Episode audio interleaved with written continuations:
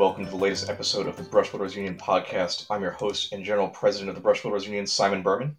This month I am joined by Brenton from Huge Miniatures or HugeMinis.com. Uh, Huge Minis make some really great hobby stuff, some great paint. I've been using them extensively myself for uh, over a year now, and I'm been trying to get Brenton on for a minute. I'm really excited to talk to him. So, uh, Brenton, thanks for joining me, man. Yeah, hi Simon. Thank you. Uh, yeah, I'm honored to have been invited to be part of this.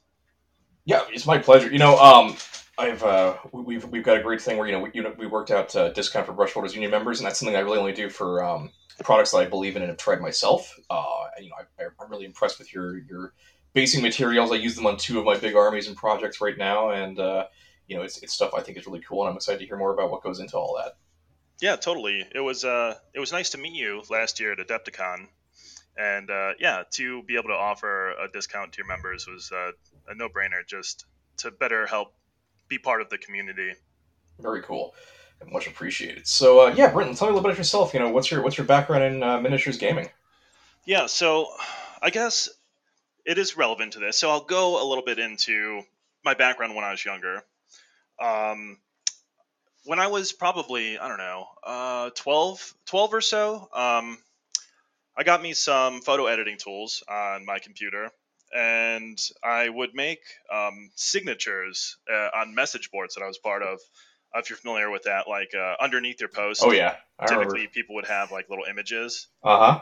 Uh, and so that's kind of how I got into like graphic design, which eventually led me to where I'm at now.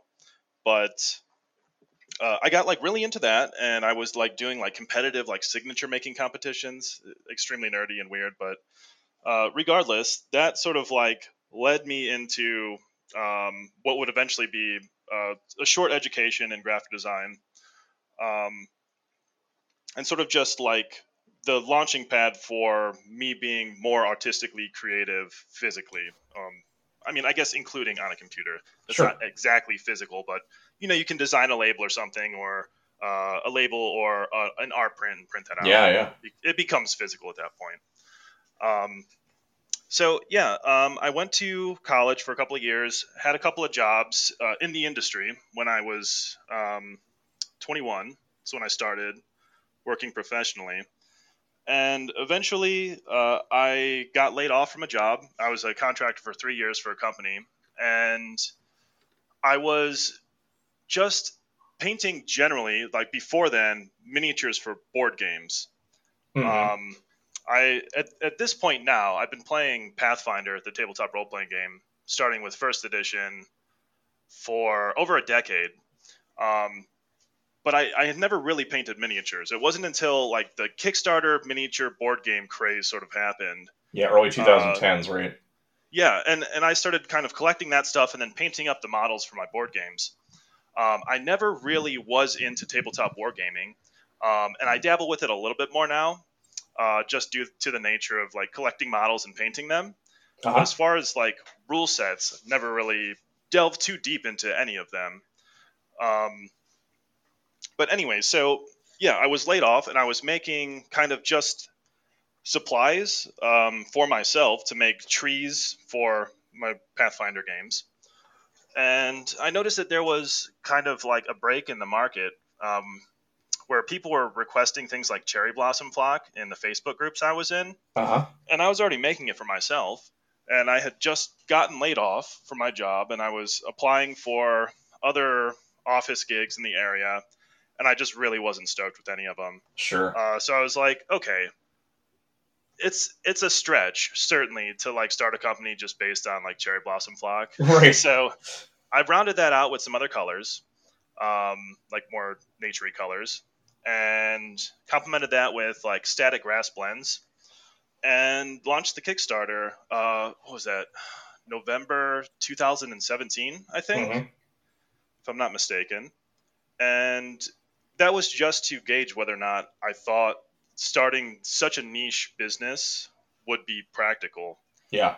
And it was basically, yeah, just to purely gauge interest, not necessarily to raise a bunch of money to start a company. Sure, sure. Because, you know, that is not necessary for the type of product that we create on like yeah I mean, it's scale. it's funny my, my my old boss Matt Wilson at Privateer Press uh, you know he once said that that Kickstarter is you know it's it's the, maybe the only true and valuable form of, of market research right it, it, the people either they want it or they don't and they put their money where their mouth is or they don't Yeah, it is really incredible. Like crowdfunding is today is kind of insane, and there's massive companies that still just launch project after project like Cool Mini on Kickstarter and just do tremendously well.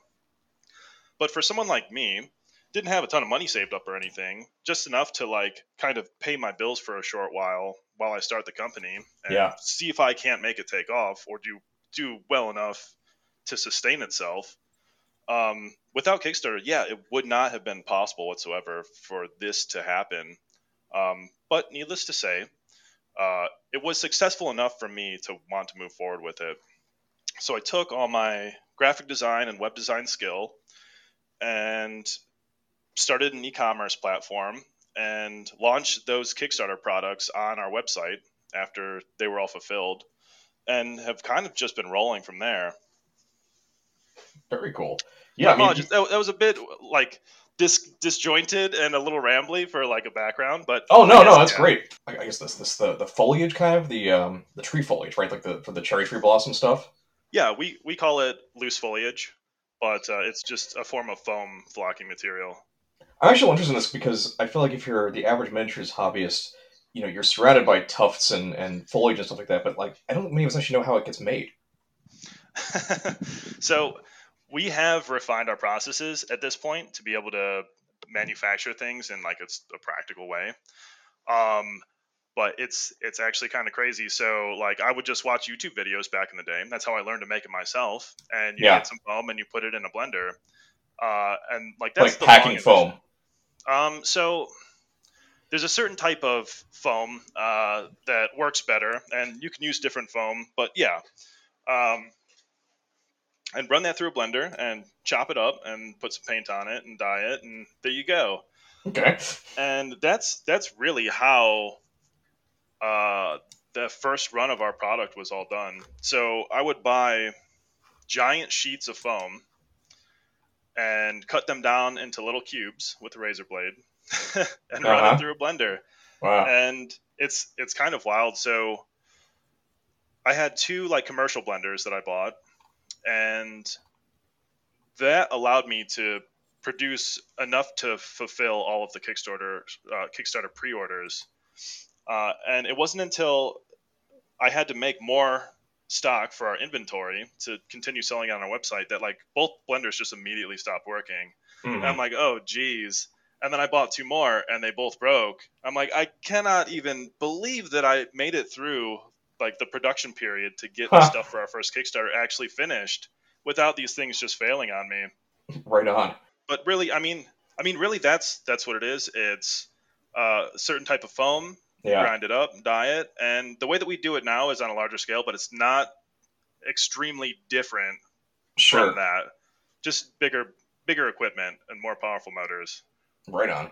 So yeah, I mean, now you've got this really big product line. Um, you know, as far as the the foliage stuff, the thing that I really love, and I use extensively myself, are your uh, your four in one scatter bundles, or not four in one, the, the scatter, um, uh, the mixed scatters. Like you've got your your meadow scatter or your bog scatter and stuff. And I yeah. think So, yeah. I was I, just- I just love that because it, it saves me the trouble of having to mix up my own interesting textures, right? Yeah, totally. So that's kind of a fun, just little weird happenstance sort of a product because I think that's we launched it when COVID just started locking things down and people couldn't go out. Um, and a lot of manufacturers were having difficult times shipping because people couldn't come into work to fulfill things. And so we already have our static grass and our loose foliage and uh, our basing materials, and all of the scatter are just a combination of those. Yeah. So you can like pull up any of those individual product pages for whichever one, and there's links to each of those like four components that create those. Uh huh. And so that was things that we already had on hand that we could just repackage in containers that we were already using for our basing material Sure. and then allow for people to get like a variety of scenery in like a single jar save on some cash you know at that point in time things were extremely uncertain Uh, Right. and it's like it, it just sort of came together very organically in that way and yeah it ended up being very popular No, it's very cool. I use your um your bog scatter on my uh, Baron's War miniatures. Actually, that's my, my standard basings. I think I use your mud paste, the mud texture paste, and then I add a little bog scatter on top of it. Nice, heck yeah. And so, like, I like that those products and a lot of our products really just can be used in tandem, uh, and it just makes things quick and simple. So like the texture paste, put a little layer down, take a pinch of scatter, and just kind of like push it in there. Mm-hmm. Uh, tap the excess off, and like you're good to go. You can yeah. be more meticulous if you choose to, but you really don't have to because um, you can still get a pretty cool effect just like that. Yeah, I mean, like, like I said, I, I that's that's my recipe for painting my Barons uh, Barons War stuff, which is you know it, it's pretty quick and simple. Um, but I, I, also use your stuff for my my Sons of Horus army, and I think I use your Desert Paste. Um, and then I let that dry, and then I, I, do some washes and dry brushing on top of that. So uh, yeah, it's it's it's versatile stuff for sure. I, am really impressed with it. Nice, heck yeah, I appreciate that. Um, yeah, if if you posted that or any of those models on Instagram or something, I'll have to check that out. I did. I think I actually tagged you in one of them, but uh, I'll, I'll send you a link later on. Sweet. Yeah. But uh, yeah, so I mean, so you kind of your your your mo is you're, you're you're in the hobby space and you're looking around to, to fill niches. Is that kind of what you're doing at this point? Um, I mean, not necessarily. Uh, so this whole industry is extremely niche, and making modeling supplies for small scale models extremely niche. Yeah, uh-huh. more so than trains, like to to a certain sure. degree. Just as far as like public familiarity. Um, so like often like people will just ask like, oh, what do you do, or like, what is this huge miniatures things? And I just tell them that we make art supplies. Uh-huh. But which which isn't untrue necessarily. Um, but as far as like the products that we release and the lines that we release, I I genuinely just try to make things that I want to use myself. And if I can do it to a certain standard of quality and get a method in place for actually producing it um, sustainably, then I'll just I'll just uh, release it basically. Sure. Um, and that's really how a lot of this stuff just came to be. It, it isn't necessarily like trying to do market research and see like what's what are people like really stoked on right now and like how can we do our version of that? Uh, i'm just sort of doing what i want to do. Sure. Yeah. That's cool. So i mean the, the texture paste stuff is great. Um how did how did that come about for you guys uh, yeah so that actually was kind of an accident uh, okay completely frank um, so i was trying to figure out a way to make um, like a powdered snow type product uh-huh. um, and as I was experimenting with that, I had like kind of solutions for like multi-part um, things where you would like mix up a little bit of this with this, and then kind of sprinkle this on top, and cool. And that was fine, but it was a little complicated. And then I found that by using kind of like some of the base materials for creating the snow effect that I would just happen to be experimenting with, uh, I was able to create like a, a nice type of base that I can then add different grits and colors to and now you have like desert and mud and dirt and Martian and snow. Yeah. Um, and so actually all of those, that whole our whole line of texture paste, they are all different. There, it's not just the same base recipe with like a different tint to it. Yeah, yeah, I've um, noticed that. So they are they are all unique in that sense. Um, but the way that they actually came to be was accidental, just trying to experiment with coming up with a cool snow product. So it's sort of weird how that works out like that. Yeah, kind of a happy accident. Yeah, totally. To quote Bob Ross. Um, that's cool. Yeah, it's funny. Every time I go to order more stuff from you, I find you've got like three new products I hadn't noticed before. Like you get your scenery highlights and, and so many things at this point. It's it's wild. Is, a lot of that come sort of by accident or? Um. So it, it is all right. So with some products that we sell, like you had mentioned the scenery highlight. So I wanted to release some trees because I've tried my hand at making trees a bunch of different ways, starting with like woodland scenics armatures and sure. s- stretching um, like polyfill over top of it and doing it that way. And it's a little cumbersome. So I brainstormed a way to have like a tree product and eventually ended up like sourcing a bunch of armatures from a company in China which is like one of the only things that we don't actually make in house. Oh yeah. Um, and that would complement our foam because you know we just sell loose foam, foam flock, and then you know you have to supply the armature. So it's like okay, if we've got the trees to complement the foam, then I want to add something more to that to make the trees look even more cool. So that's how the scenery highlight came about. Um, yeah, I, one of the things I really like about your products is um, how comprehensive things are. You know, if, if I'm looking for a basing solution, I'm not just going to go and look for a texture paint. Probably you guys have a texture paint, and as I mentioned, you know, a basing flock or a mix that I like, or a static grass. And I'm curious, you know, at, at this point, do you do a lot of planning for like, you know, creating sort of is similar in the way that Citadel paints have like their three step thing where you got your base, your layer, and your shade. Do you, do you think about your basing stuff in that kind of way at this point? Um, no, not necessarily.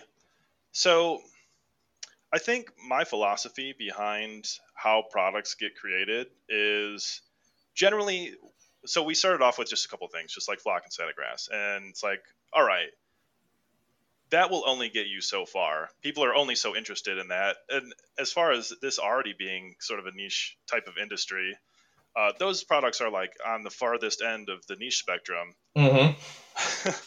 so I'm constantly just trying to like like fill gaps and add new things and just sort of go from there and just happens pretty organically. So as far as like coming up with a multi-step process where like okay we've got the texture paste and then you've got the grass tufts and now you you have like some static grass you can add to that.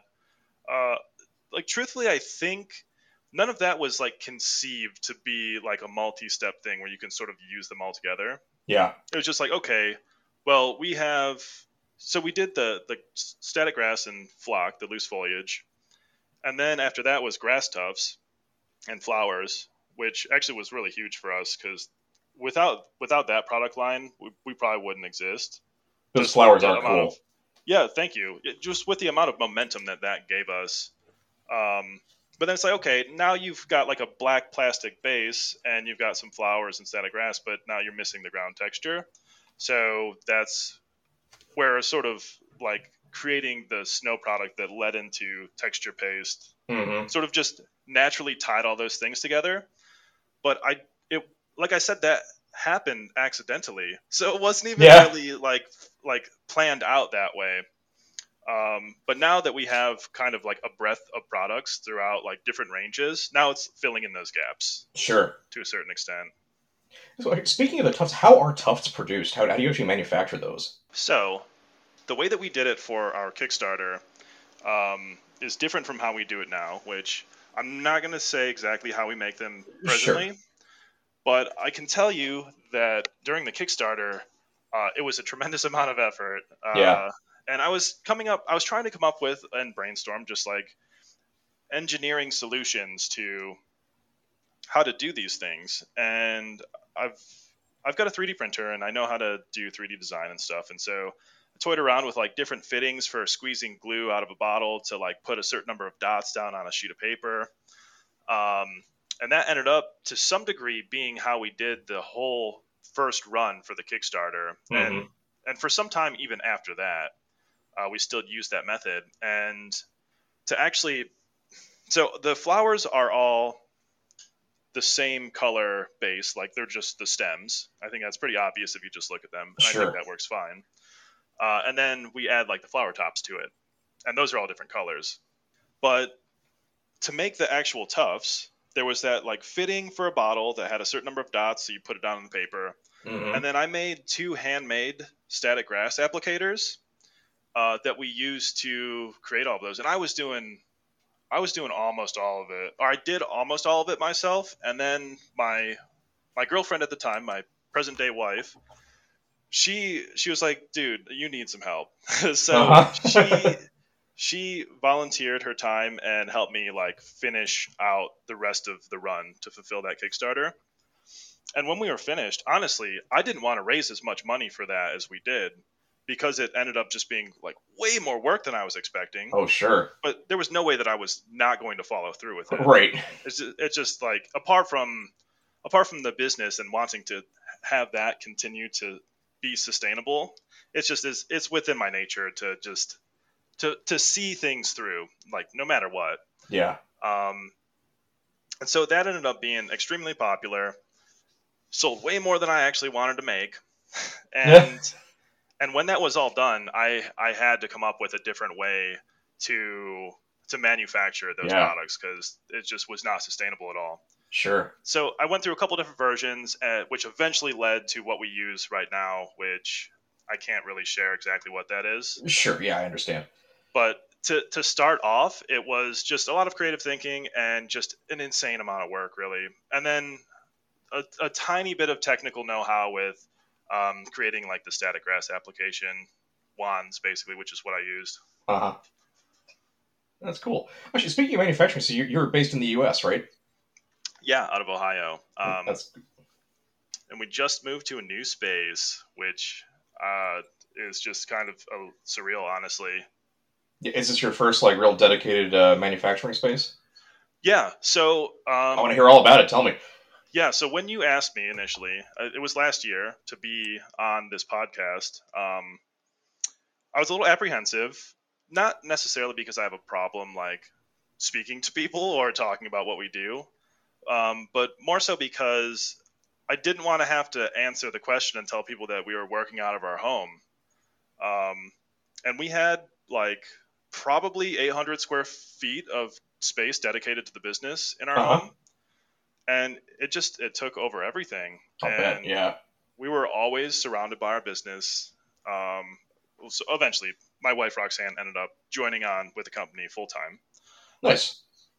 We were just always surrounded by our stuff and it was taking over our house we had no space and uh, it got to a point where it's like th- there's we can't take advantage of paying for like the rent for our business and the rent for our house together anymore Oh, Uh, sure. we just yeah. had to find we had to find a space for it. Um, and so, yeah, we were searching for a few months and eventually found this this space in Berea, Ohio, not too far from where we live. And we moved in here not even like two weeks ago. Um, or actually, today, two weeks ago, is when we moved in. Very cool. And it's a like 3,000 square foot warehouse space with a little bit of office, Wow. which I'm sitting in right now. That's great. So, so w- w- what does that look for you as far as manufacturing? Do you have like stations for your various products, or or how's that going to work? Yeah. So how how we were able to get away with doing it out of a house, which I think it is it's important and compelling to to tell this story and to just to just let people know that we were working out of our home. And, Yeah, sure. I think it's very common, very we relatable like- for a lot of our listeners. right for sure. Like so so if you're interested in starting a business, you shouldn't really be overly concerned with how you're going to rent a space to do it, depending on what it is you're trying to do. Sure. um, just like just do it and get started at it and things will just sort of fall into place from there but basically i'm extremely organized um, and a little bit anal about certain things. And we had shelves in multiple rooms with things just stacked up to the ceiling on the walls. Um, half of our our garage we have a like it's like a two and a half car garage basically. Like one and a half uh, of the section of the garage was dedicated to like shelving for containers and packaging and stuff like that. Uh huh. Um, shelves in multiple rooms with things, and when we would need to set up to do something, we'd like set tables up, pull things off the shelves, wheel everything out, uh, and then put everything away so that we could still live there. Sure. Um, so it, it's a little wild. Um, but even being extremely organized, uh, yeah, we, we just ran out of space. Yeah. No, I feel you. Uh, you know, I, I, I know, like, you know, I, I run a publishing company um, in my spare time. Well, my spare time. One of the one of the things, many things I do is I run a small publishing company, and you know, most of that's out of my house too. At this point, you know, I, I got my my basement's part of my storage, and you know, uh, my my partner Nicole, she's setting up a uh, her her newest print shop in the basement right now. So we've got, you know, it's it's it's a struggle, but you know, we're making it work. Oh, that is excellent. Heck yeah. Right. And like I think it's cool for people to know that that like these businesses that on on the surface seem like very reputable and uh, you know there's a reason for that like you've earned that reputation uh, that it is just like normal people um, doing normal things and sometimes they do cool things and it's out of their home but what allows for us and me to allow this business to be sustainable is the fact that our expenses are low so Yeah. We can remain competitive in the space. Um, and at the very least, until you grow big enough uh, to to rent a dedicated area for for the business. Yeah, absolutely. You know, I, I when I lived in an apartment in Seattle for many years, you know, I, I used to uh, rent warehouse space downtown, but you know, now now I we moved to Tacoma, and I have the luxury of a basement to store my stocks. So, but uh, you know, it, it's funny. I feel like there's a certain perception for people that you know, if your business is growing, you have to and being successful, you have, you have to you should be getting more warehouses and offices and such. And for me, it was actually quite the opposite. Where I was like, oh, I can cut that overhead. I'll do that in a second. Oh yeah, totally.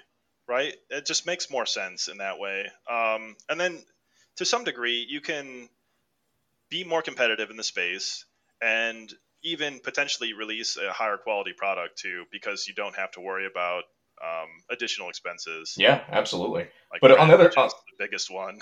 Yeah, but on the other hand, I think it's very cool. that, You know, you've expanded to the point where you, you have to expand and- and get that, that dedicated workspace, and that's that's that's always a really exciting moment for a, a small company, and Yeah, terrifying, absolutely. right? Well, it it it is not cheap to even like the initial just the initial moving expenses and all the things that you realize Mhm. you actually need to set up the new space properly. Like we we used our home computers um, for work, but now that you know I'm not at home anymore, Yeah. uh, I need like s- suitable things to do like management and design work on, uh, and you know among many other expenses like shelving and stuff like that. Sure, yeah. Man, industrial shelving is not cheap either. no, it's not. And Shockingly so.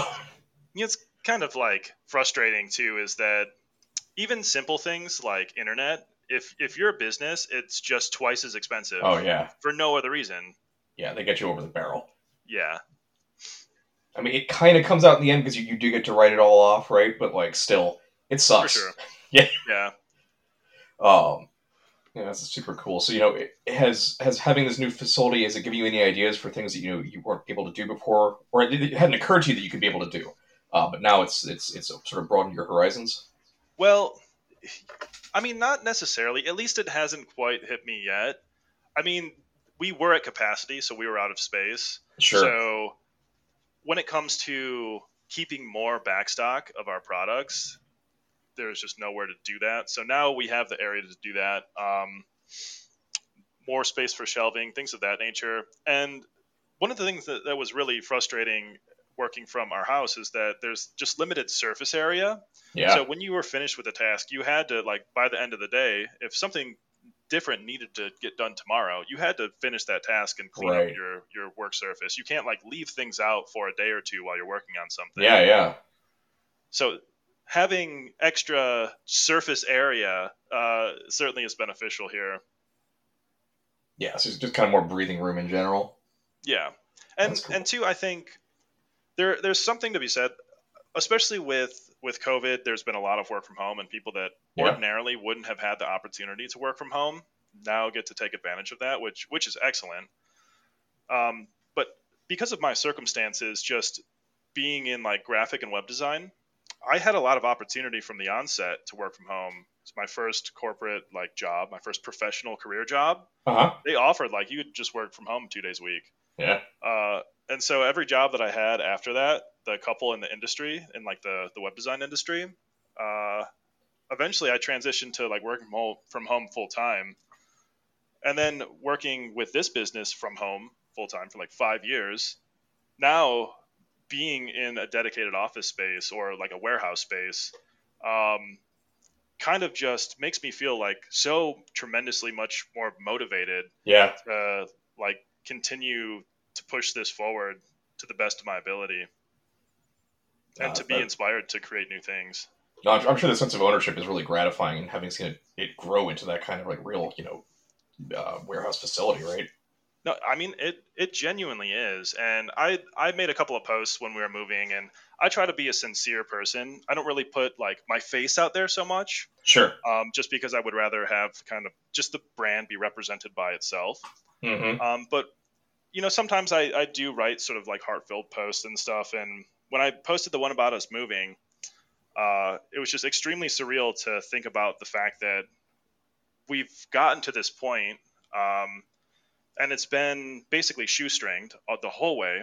Um, no investment, like no savings, just Yeah.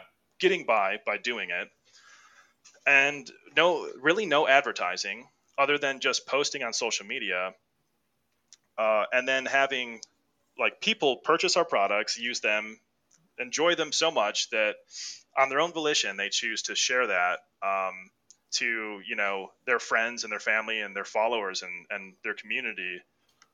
And we've been able to to grow like basically just through word of mouth which is kind of tremendous to me. Um, and i am extremely grateful for everyone that chooses to you know even just comment and say uh, like this looks really neat like i like what you're doing or to share your pictures and tag us in it so that we can see what's going on uh, I mean, that's that's massive, uh, and I think it, it it's it can't be understated how tremendous the community like legitimately is was and still is to us being able to grow to this point to even have this new facility to work out of. No, I believe it because you know, I, again, I think your products, you know, they really do speak for themselves. The quality is really there. They're innovative. Like, you know, I'm looking at um, your debris tufts right now, which are really really cool. I haven't seen anything like that before. It, it was it's really quite brilliant to make, mix you know some some mixed debris in with the tufts, so they don't quite look as like fresh like plants. And I think that's that's it's so cool. You have them in a variety of colors too. That kind of stuff yeah, is, is really awesome. So that that was like kind of just easy to do, and it just came together because we already had the the the flock fibers for our grass. We just already had like the normal tufts, so and then we released basing materials, which you can you know, I think those are linked on the debris Tuft product pages too, so you can like get oh, yeah. that and add that to your scene uh, in a more significant manner than just it being part of the tufts. It's like okay, we'll just combine the two, and if you don't want to purchase like the normal color grass tufts and the debris separate, well, you can just get them combined here. Yeah. Uh, so it wasn't like too too expensive or too much of a stretch really to just mash them together. it just made sense to me no, it, it's cool, and again, you know, it, it, it, saves me some some trouble, not just in terms of like shopping, but also in like you know, dressing up the tufts on my basin and stuff. I, it's great you do and you get the mossy ones and all the various uh, colors and, and you know, snowy ones and stuff. I, it's it's it, it's a real quality of life thing that I really appreciate, and I feel like that that speaks to a lot of your products. Yeah, thank you. Um, that that kind of is sort of like the idea behind it. I think in my mind is to make things easy for people. Um, and I won't get into the whole speed paints thing because that it's kind of a trend that I don't want to jump on. Sure, and it's I'm, pretty I'm full market at this point too. I'm not saying that we won't ever do a product like that, but that's not on the roadmap for us. Uh, as far as like making things easy, because I don't really like using them. Uh, but I generally tend to just make products that I think are neat and would want to use because it improves my processes as uh, as like a modeler and as an artist. No, that's great. Actually, speaking of paints, I'd like to talk about your paints. You've got a growing and very cool line. Um, I haven't really messed with them myself yet, but I, you, have got some fluorescent uh, acrylic paints which look awesome, and I'm dying to find the right project to use them with. So, uh, tell me about your paints. Yeah, thank you. So, um, when I when I like first kind of conceived of this company, it's kind of weird. Like, tiny little tangent here. Uh, yeah, go for it. I've wanted to start a company and run a company and be behind it and the brand and like all the design and stuff for many years, far before I actually did start Huge Miniatures. Um, and so when I was kind of just brainstorming, like, should I launch this first Kickstarter? I was like, okay, we need a good like brand name. We need a good domain name first. And for whatever reason, Huge Miniatures just it being like funny and contradictory crossed my mind. And sure. I, I and every comp well not every many companies in this industry just have the word miniatures. So it's it's very colloquially shortened as minis and yeah. hugeminis.com was available i was like no way. No one no one's thought of that or reserved it seems like a no-brainer right? Yeah exactly. And like funny enough i was like okay we have to do it now. That's just it's too good. It's too good to not take advantage of. No, but uh, so anyways um so I was like brainstorming the the product releases for the first Kickstarter, and once that sort of like came together, and I could tell like I'm gonna give this trying to grow this business like a legitimate shake. It was always kind of a pipe dream for me to release a line of paints. And of course, Kickstarter made it possible um, to actually raise those funds initially to buy all the the supplies, most particularly pigments, which are just outrageously expensive. Oh, sure. buy them in bulk. Um, so I wanted to release paints, but I didn't want to just do the same thing as every other company, which the market's already saturated for paints. And so the way that I make ours, I refer to them as like medium body paints, where you have like heavy body, like artist acrylics, which are very thick, and mm-hmm. you can mm-hmm. use those with you know thicker flat artist brushes and whatnot for canvas work. But I wanted to take like some of those principles and apply that to model paint. Because actually, when I first started painting miniatures, I used uh, like a set of Liquitex, um, like artist acrylics in the tubes, um, and I always had great success with that. Um, before I like went on to buy like more purpose made model paints for scale modeling. So I wanted to sort of combine like those elements to make them more heavy bodied or, or I refer to them as medium bodied because they're not quite so thick like artist acrylics. Sure. That way you can thin them down to a consistency uh, that is preferable for you. Um, and then actually picking out the ranges of colors that I wanted to use, of course, depends on the pigments that you have availability to, um, but also like co- covering a dynamic enough spectrum of colors that you can basically like purchase sets from us and if you don't own any paints initially we'll, we got you covered sure. Uh, but if you are like a paint hoarder like a lot of people are yeah, I think that's a uh, common uh, and, problem around here and you find that you actually really like this brand or we're doing something different enough with our paints that it merits spending that extra money on another set of paints of which colors you might already have. Um, so that was kind of the idea behind it. Um, and yeah, so our paints, I would say, anyone can use. Obviously, anyone can use any paints, but they are designed to be catered towards more intermediate painters, I suppose. Okay. So I use a wet palette. I use a Masterson wet palette because I like their paper. It's really thick. And sure, you could just buy Masterson palette paper and use that on any wet palette. Um, so I designed all of our paints to be used with that palette because that's what I paint with. So mm-hmm. that palette is already designed generally for quote unquote fine arts. Uh, and that a- actually just happens to translate and work really well with our paints. Um, and then it is recommended that you use a wet palette with it, though you don't necessarily have to. You can just put it on, you know, a piece of tile or whatnot and thin it down that way. Um, yeah. But a wet palette is just such a it's an inexpensive purchase and it's such a tremendous quality of life improvement that if you're doing any form of like significant painting um, or taking it seriously at all, you probably already own one. Sure, yeah.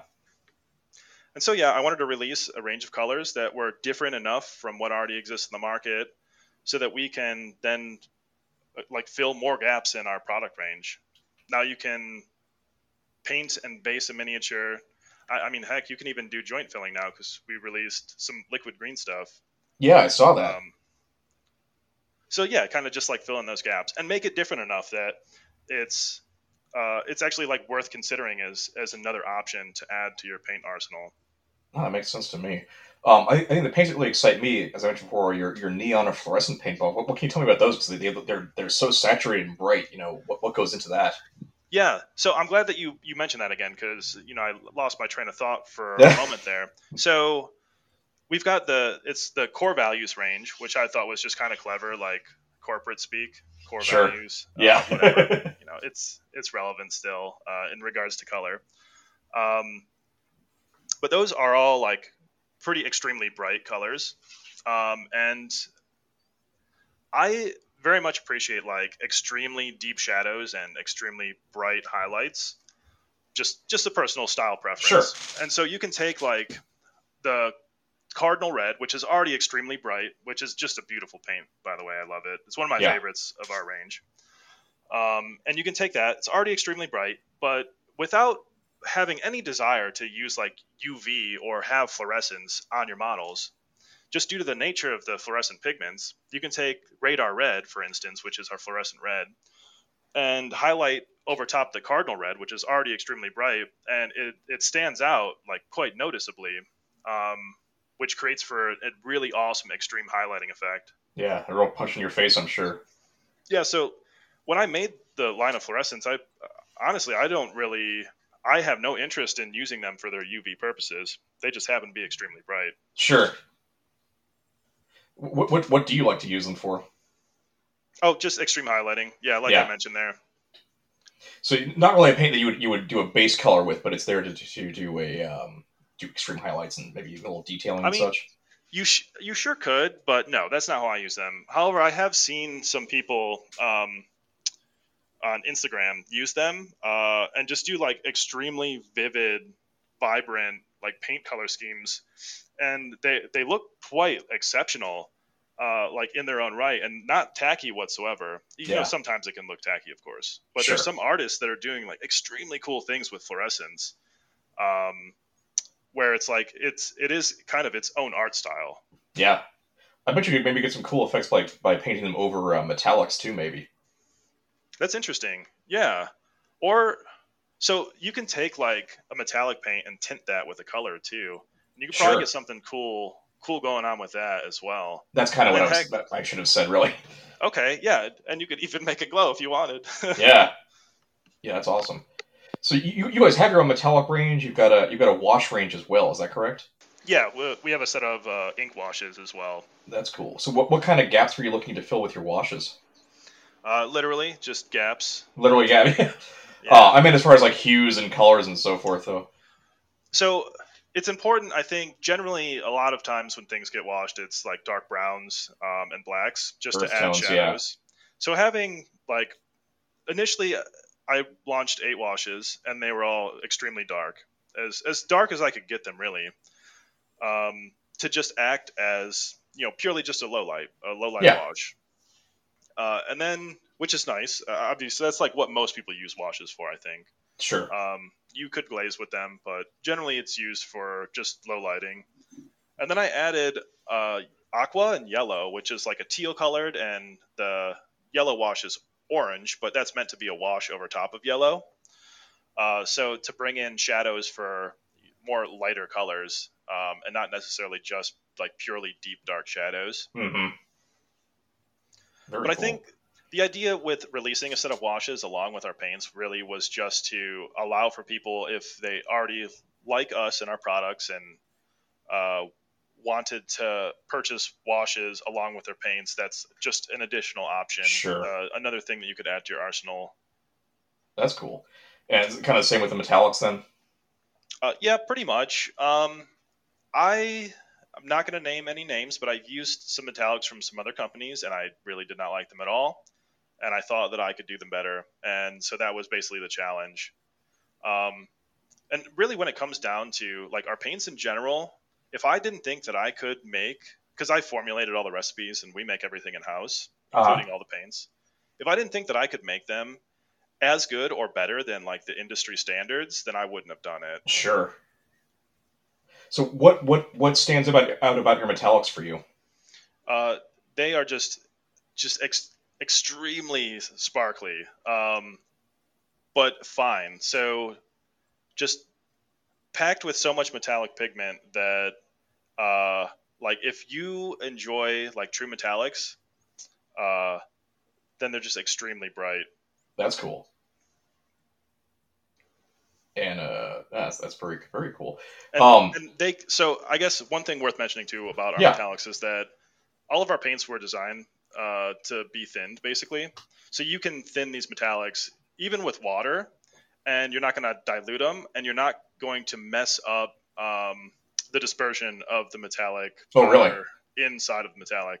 So yeah, I've heard a lot of people kind of complain about that, and that's a gripe they have with metallics. But that doesn't happen with ours. I think that's probably due to how how dense they are. Yeah. Interesting. And then you guys do sell some like paint additives for for thinning and so forth as well. Is that right? Yeah. So there's a, a paint thinning medium, which is just like uh an airbrush medium, basically, more or less. So you can use that to thin paints for airbrushing, or because I do suggest thinning our paints on a palette, you could use water, which I I mostly use water personally. Mm-hmm. But if you wanted to remain, if you wanted your pigments to remain extremely saturated, like yellows, for instance, are difficult even when you're using Oh, yeah. cadmiums. uh, you can thin that with uh, the thinning medium, and you'll maintain more opacity that way.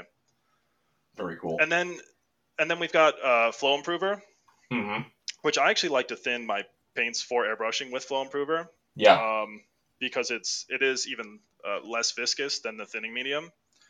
Uh, and then you could use that for basically like creating your own washes if you wanted, or more advanced painting techniques. And the same is true with the slow dry, which is a paint retarder. And so that's for more intermediate painters or people that just want Sure. to experiment. yeah. Yeah. And you can get cool wet blending effects by using that. And then because our paints are already thick, you don't have to thin it with water and then add, or you don't have to add like a slow dry to your already thin paint from the pot or the bottle, Uh huh. and then it's too thin and you lose opacity. You can thin it with our slow dry, get it to your consistency, uh, and it's still like very brushable and workable. Very cool. With, So with I, I want to ask you one last uh, hardball question here. Uh, what is the favorite your favorite paint color that you guys make?